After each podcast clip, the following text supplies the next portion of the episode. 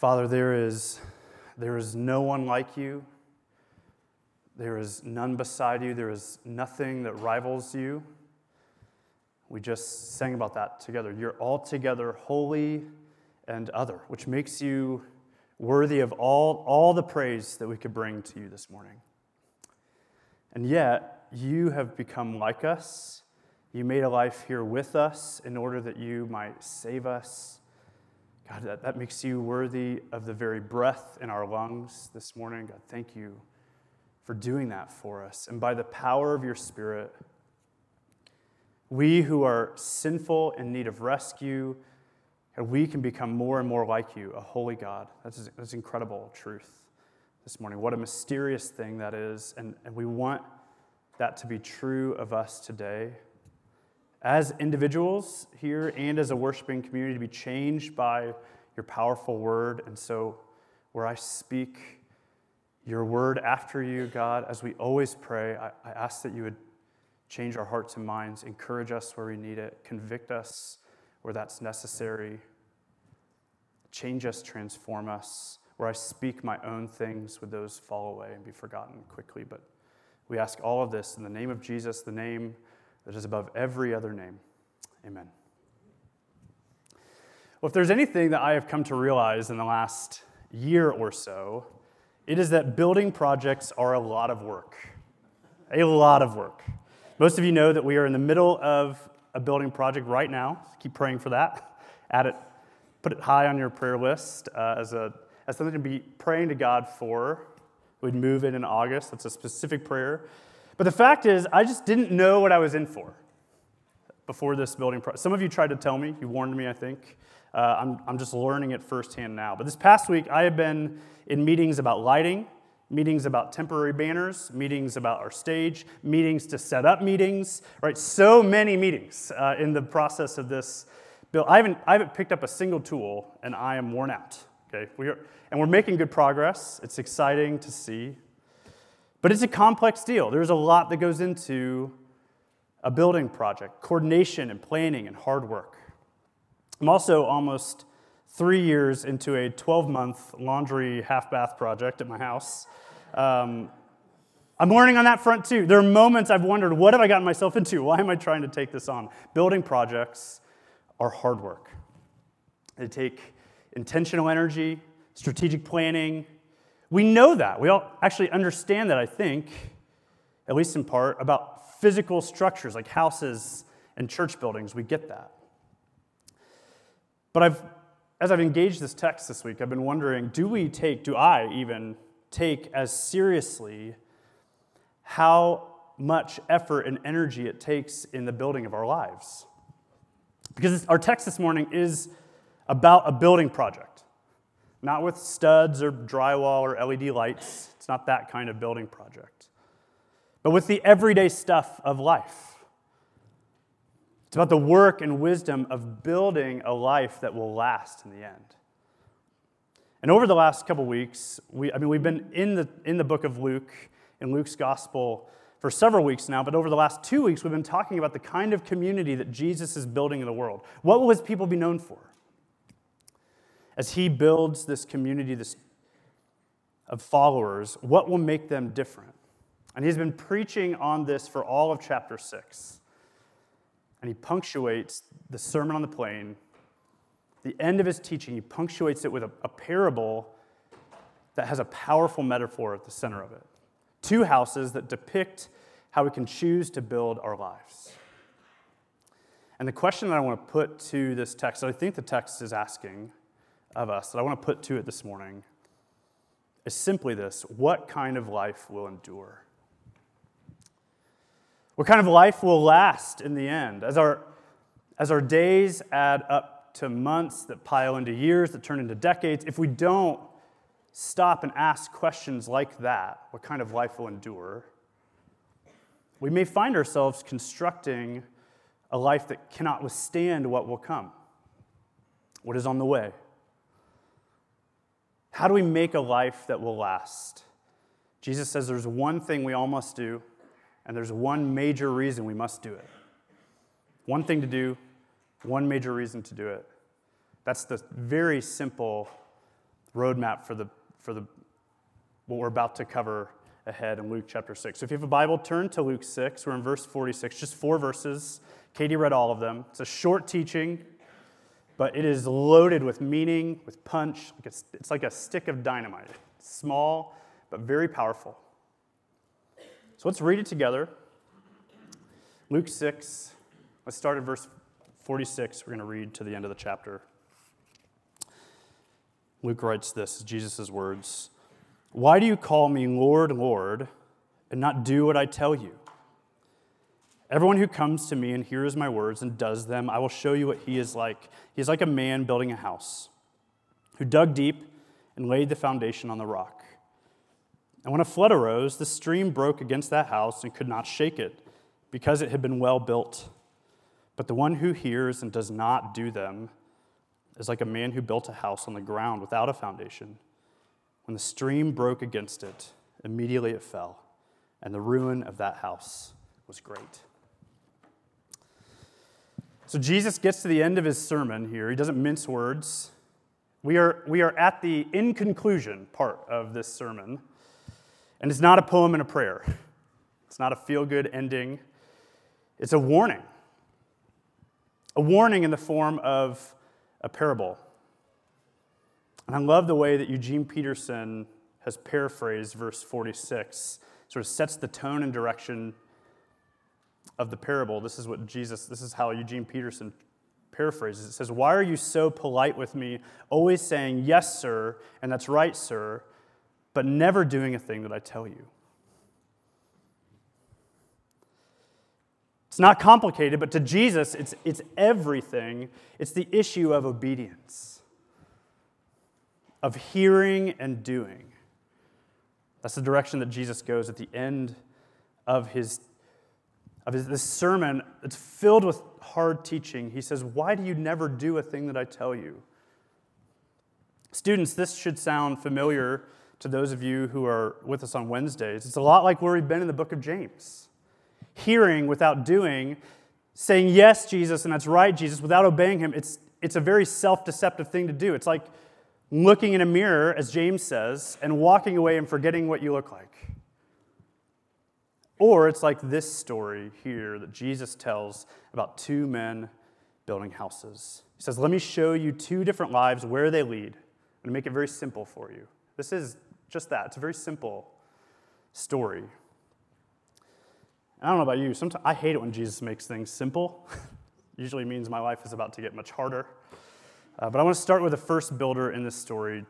Jesus says this He says, Everyone who comes to him, comes to Jesus and hears his words and does them, I like the NIV's translation, says, puts them into practice. I think that's right. They are like a builder who dug deep and built their house on bedrock.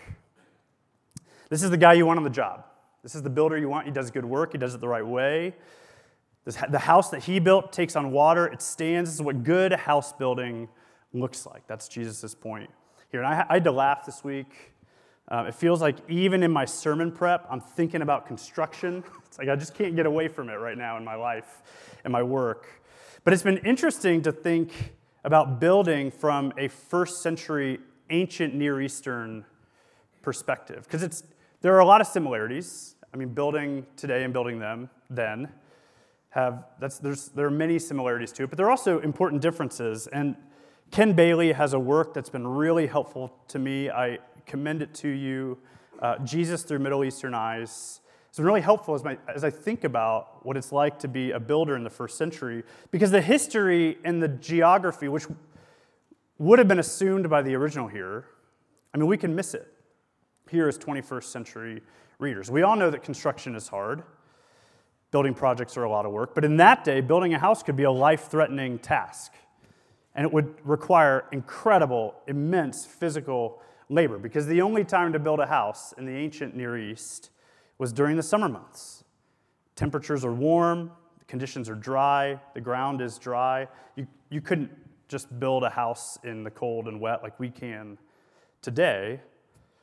And along with the hot, dry conditions came soil that's as hard as metal. And the clay in the soil would harden, it would make it incredibly difficult to dig into. There's no backhoes or jackhammers, remember? I mean, none of that exists in the first century. I don't even like digging a few post holes in spring here in, in the Midwest. This is a totally different ballgame even than that. It's incredible work that goes into building a house. But there's only one right way to do it, and that required hard work. There's no way around it. You had to get down to the bedrock to lay a foundation, which meant digging into extremely hard ground which is why you might be tempted to skip it, like the other guy in Jesus' story who built his house right on the ground.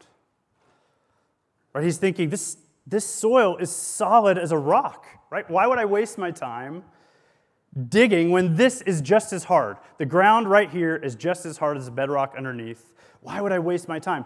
I'm sure, I'm sure it'll all work out. That's the spirit here with the second builder. I'm sure it will all work out it doesn't work out. Right? As summer gives way to winter in the Middle East, the rain starts to fall, and the quality of their work, we're told, is exposed. One dug deep, built his house on bedrock, the other didn't. And when the rains came, the houses were put to the test. Only one survived, the one with the foundation. So, to our question, what kind of life will endure? Jesus is clear the life built on a firm foundation. It's the only one that will last. If you want to build a life that will last, you have to dig down to the rock. Now, this lesson is really simple. Okay, everyone in this room can understand Jesus' teaching right here. It's part of the brilliance of Jesus as a teacher. He makes things simple. But we ought to never confuse simple and easy. I mean, think back to that second builder the one who skips the foundation. I don't know about you. I mean, we hear the story and think, what an idiot. I mean, at least I do. That's, that's my first thought. And we're, not, and we're not wrong. Jesus is clear. He's making a huge mistake. But I judge this guy really hard when I read this story, at least in the first read. why, why doesn't he just do it the right way? Why wouldn't he dig down to the foundation? If he lives there, if he knows that the winter is coming, why doesn't he just dig to the bedrock. So I started to think about my own like DIY life. So my own work, my house projects, things I do, and all the reasons I do poor work. it was a humbling exercise, just put it that way, on just about every level for me to think about that. And I want to share a short list with you because I think it's instructive for us as we kind of press into this metaphor. Again, this is a really simple, it's a simple idea. If you want, if you want a life that's that will last, you have to get down to the foundation. Well, why wouldn't you dig down to the foundation? Here's a couple things for me, for my own life. First, uh, ignorance. Uh, one of the reasons I do poor work is because I just don't know what I'm doing half the time. I mean, praise God for YouTube. I don't know how anyone did anything before YouTube, but even that is kind of sketchy, right? You don't know if you're watching someone who really knows what they're doing on there. But my ignorance can be my own downfall especially if you couple it with inexperience. Ignorance plus inexperience equals really bad work, right? I have very little practice with drywall, it shows. I have more experience with painting, with finish carpentry work, and it shows. Some things can only be learned and honed and improved with practice. You have to work at it, you need repetition. Third, this is the biggest one for me hurry and distraction. If I rush through a task, if I try to get it done during halftime or you know a couple episodes of PJ Masks, right? If I or if I overestimate the time I have or underestimate how much work there is to do, usually those things go together, and then that's a big mess. It doesn't go well. If I don't take the time that it takes to do something well, I won't do it well. Pretty simple hurry and distraction. Fourth, another big one pride. For me, to let other people in to see my work is really hard because I want them to think I'm awesome at this thing over here. But the truth is, my work would be a lot better if I just invited other people in to help, especially if, if I just employed people with more experience than me. Right? My DIY work would be a lot better if I just paid someone else to do it. But My pride gets in the way of doing that. Fifth, laziness. Sometimes I just don't want to work as hard as the job demands, so I cut, I cut corners. I do it the quick way, the easy way, right? A little bit of caulk will just fix this, right? It's sort of everyone's DIY fix. It's just like just paint over it, you know? And then lastly, I didn't know what to call this one, so I'm just calling it someday, the someday syndrome, which I don't think takes a whole lot of explanation. We think, I will get to that someday when fill in the blank. And most of us know that someday is much farther away than we intend it to be. And some days, sometimes, someday never comes? Now, that's just 10 minutes of reflection this last week. I'm sure that list could be way longer. But it's not difficult, it hasn't been difficult for me to make the jump from my own work, so my own sort of do it yourselfer work, to make the jump from that to, to my life with Jesus and my obedience to Him and what I think it takes to build a life. So I want to keep pressing the metaphor, if you'll let me. Because I, th- I think the reasons for my own poor work have an inverse that can help us get really practical about how to dig down to the rock. Because again, it's very simple. If you want to build a life that lasts, you have to dig down to the rock. You have to actually do the words of Jesus, we have to be obedient to him. But it can be hard to know exactly what that means. So just go with me here. First, we have to fight ignorance by actually listening to the words of Jesus and observing the way of Jesus. That's the foundation, according to him, doing what he has said to do. And we, we can't do what he has said to do if we don't know what he has said, which is rocket science, I know. This is why you guys are paying me the big dollars to, to make that observation. It's not profound. We need to spend time listening to what Jesus has said. And a, a series like this is a good start. We're taking time to rediscover or to actually slow down with the teachings of Jesus, making your own time to be with Jesus and what he has taught in the gospel specifically is also a good practice. But we, we can't just listen to his words. Jesus, this is his whole point here in this story. We also have to put them into practice. I mean, the only way that you or I will ever become good at drywall is by learning from a drywall waller how to do it and then doing a lot of drywall. the only way you and I will ever become good at forgiving those who have hurt us is if we learn from Jesus how to forgive and then forgive those who have hurt us over and over again. Practicing it, putting into practice the, the words of Jesus. Now, you, might, you may have as much confidence in your ability to forgive your enemy as you have in your ability to drywall. Both are incredibly difficult.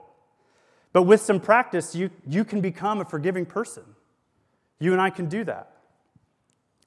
I don't know if you can become a drywaller. That's, that feels impossible to me. So I don't, no promises there. But you and I can become more like the kinds of people that Jesus has called us to be with practice. But the only way we will ever have time to put into practice the words of Jesus is if we slow down long enough to be with him, to learn from him, to receive from him his love, his correction, his rest. It requires healthy rhythms of work and rest. I mean, is there a day in, in the week that you cease from achieving so that you can trust God to restore you for the week ahead? We spend an entire Sunday on that. Jesus as the Lord of the Sabbath? And I don't pose that question as someone who has arrived on this, but really as a fellow struggler. God has gone to great lengths in recent months to teach me to slow down. And I still struggle with that. Struggle with slowing down long enough to follow Jesus. But I, I really do believe that your life and mine will be sturdier if we learn to say no to all the good things around us so that we can say yes to Jesus, the Lord of the Sabbath, the person himself. And maybe that starts by saying yes to this community, to gathered worship, as, a, as an antidote to pride. You invite people into your mess so they can see below the surface of a curated life and walk with you. I mean, I, often, I don't ask for help because I have a lot of pride in my heart. Maybe actually pe- that people might see who I really am. But, friends, that's where the bedrock is being known and, and still loved by the love of Jesus. But being together in community is hard. All of this is hard. Loving your enemies, turning the other cheek, giving generously without expectation, slowing down. It's all hard. It all takes work. The builder who skipped the foundation, he looked at all of those things and he said, That's a lot of work. Not worth it. It'll work out. I'm sure it'll be fine. Now, he's right about one thing life with Jesus takes hard work, not to earn your way into favor with him. We, you can't do enough to do that. Praise God, you don't have to. His grace is enough. But grace, it's opposed to earning, but, but it's not opposed to effort. We say that a lot here, which means we need to work hard at obeying Jesus, like really work hard at it, because life with him is worth it. Today, tomorrow, for eternity, it's worth it. And the fact is, there might not be a tomorrow. The, the someday syndrome that delays our house projects will turn your life into a total loss if you're not careful, if you don't take seriously obedience to Jesus, right? We think, oh, I'll, I'll cultivate a prayer life someday when the kids are sleeping better. Or I'll be a generous person someday when I make a little bit more. Or I'll do what Jesus says someday when life settles down. But often, someday never comes. So, digging down in our obedience to Jesus, it involves a greater sense of urgency, a, a deeper sense that obeying Him is necessary to building a life that will last. Because it's now, or it might be never. And when the storms of life come, when the final storm of judgment comes, you either have a foundation or you don't. And if it feels like this just got way more serious, well, good. Because it is serious. And Jesus is driving at a sobering point with this story just before he turns to the crowd and says, Go in peace. Have a good Sunday. This is where he lands. Why is it so important to build your life on obedience to Jesus? I want to put all these ideas together. If you want to build a life that will last, you have to dig down to the rock.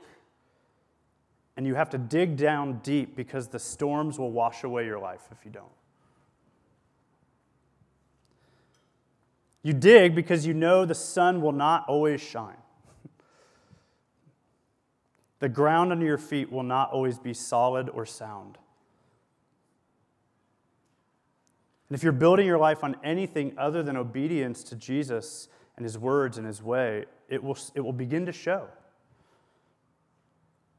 Maybe not. Maybe not when life is fine and the sun is shining. In fact, these, these houses probably didn't look different, any different when the paint was drying. From the curb, they look the same, right? Both have an open concept, stainless appliances, you know, updated bathrooms. Above the surface, they look the same. But when the rainy season comes, the difference is clear. The ground beneath gets soft, or it starts to shift, and your walls begin to buckle and crack, and the roof, it's no longer supported, so there's water coming in there too. And eventually, the home just can't stand, it topples. The house on the bedrock, Jesus says, it will stand during the storm during hardship, during pain, during loss, during adversity. Even in the face of death itself, that house will stand. But without a foundation, the hardships of life and of death will destroy us. And according to Jesus here, the rainy season is not a matter of if, but of when. He assumes it. And I want to notice something together. This is, it's an important difference between kind of the way Jesus teaches about the good life and what we often maybe assume to be the good life, whether we would say it or not. We, we often think that the good life is the hardship free life. It's the one free of worry, free of loss, free of storms. Almost like we think maybe Jesus left out like an example in this story. You know, Jesus, can't there be a third guy who just like flies south for the winter? You know, can't there be a vacation home guy that avoids the storms? Is that one of the options that we can choose for the life that we build? Like maybe we can just avoid the rain, you know? If we just mitigate all the risks, good strategy, good execution, the right job, a safer home, enough life insurance, a solid plan, that can do it. We can withstand the storms of life with a, a good plan. Or maybe we think, I'll just, we can just maybe drown that, drown it out with addictive behavior, with alcohol, with the internet in general. We try to just deal with the pain and the hardship and the grief by just escaping it or numbing it. Or maybe a scarier one on the other side of the spectrum, one that many of us in this room may be susceptible to. We build our lives on the foundation of trying to be good moral enough people, thinking that if we do that, if we just avoid enough sin, if we're just faithful enough, maybe God won't send the storms. Maybe you know, the storms will go around our lives. But of course, there's no third builder. Jesus is clear. You build your life on me, or you build your life on not me. And the storms that will most certainly come will bear it out will show your work. And it's not just the hard things in life, though I think those storms, that's in view here for this parable. But really, it's that a final storm is coming when we, when we will all stand before God to give an account. We don't like to think about that very much, but that's coming. The, the building projects of our lives will be put to the test. And if, if we're not standing there with Jesus as our defense, it won't, we won't stand. So in, in Matthew's gospel, right here at the end, same kind of spot as he concludes the Sermon on the Mount, just before his account of the wise and foolish builders, Jesus says this He says, On that day, many will say to me, Lord, Lord, did we not prophesy in your name? Did we, cast out demons in your name? We did many mighty works in your name. Didn't we do that, Lord? And then I will declare to them, I never knew you. Depart from me. And Thomas à Kempis, in his classic, The Imitation of Christ, he, he puts the warning this way, sort of building off of this. He says, To many, the saying, Deny yourself, take up your cross, and follow me, seems hard. But it will be much harder to hear that final word Depart from me, for I never knew you. See, life with Jesus is hard work. That, I mean, no, the point couldn't be clearer from this text. It will be costly in some very real ways. But to get to the end of things and hear these words from Jesus Depart from me, I didn't know you. I mean, nothing could be harder than that. Because to know Jesus and not do what he actually says is to not really know Jesus at all. He's clear on that. And to not know Jesus is a total loss. There's no help for you at that point in the end. It's the absolute worst thing that can happen to us, to all of us. If we miss out on him, if we ignore him, if we disobey him, if we fail to trust him. If we trust in anything other than Him, nothing else matters. It will be washed away in the end. So, what, what is it that Jesus wants us to do here with this story? Why is He? I mean, is it just to feel bad? Do we all feel bad? I know I feel this, I feel the weight of this warning here in this text. What, is, what does this foundation really all boil down to? It's that Jesus says, Trust me and obey me. It's like the old hymn trust and obey, for there's no other way to be happy in Jesus but to trust and obey. If we're going to say to him, Lord, Lord, we must be a community of people who put into practice his words and his way. And something powerful happens when you, when you do that, when you begin to practice the life that Jesus offers. You begin to repent for the deep sin in your heart. You start to see how broken even your motivations can be. You see more clearly your need for the firm foundation of, of Jesus and his words and his way of life. There's a moment in the life of a Jesus follower when you realize you are no longer just obeying Jesus because you have to, because he tells you to, because you think that's how you're going to survive in the end. No, because you want to, because you're convinced it's actually a better life now. It's the good life now.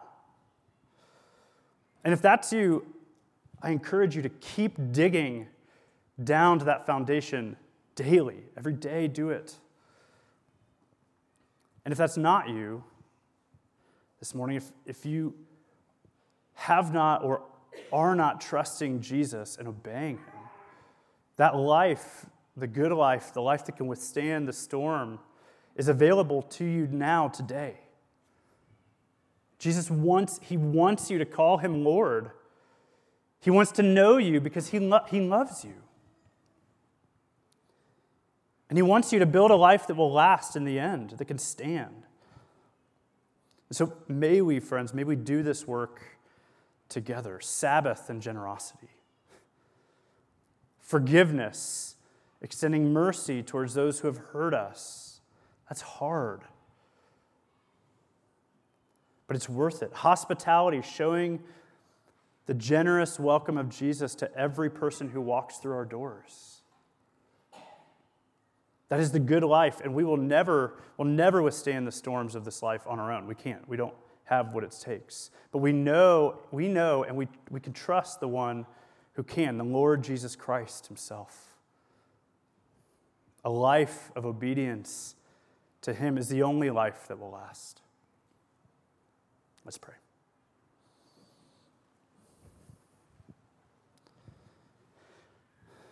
God, thank you for warnings. I know that's can be a strange thing to offer thanksgiving for. But I know for me this week, this sermon, this text went from being a nice story that we've made a children's song out of and that I can understand. It's come from that to really causing me to ask Am I, am I obeying you? Am I trusting you enough to do what you've said to do?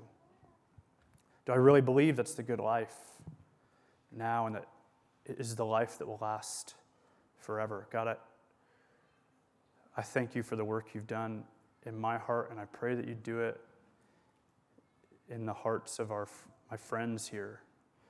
And for us as a community of people who want to follow you, who want to know you, who want to hear a very different word spoken over us at the end of things. Not depart from me, but well done, good and faithful servant. We want to be those kinds of people.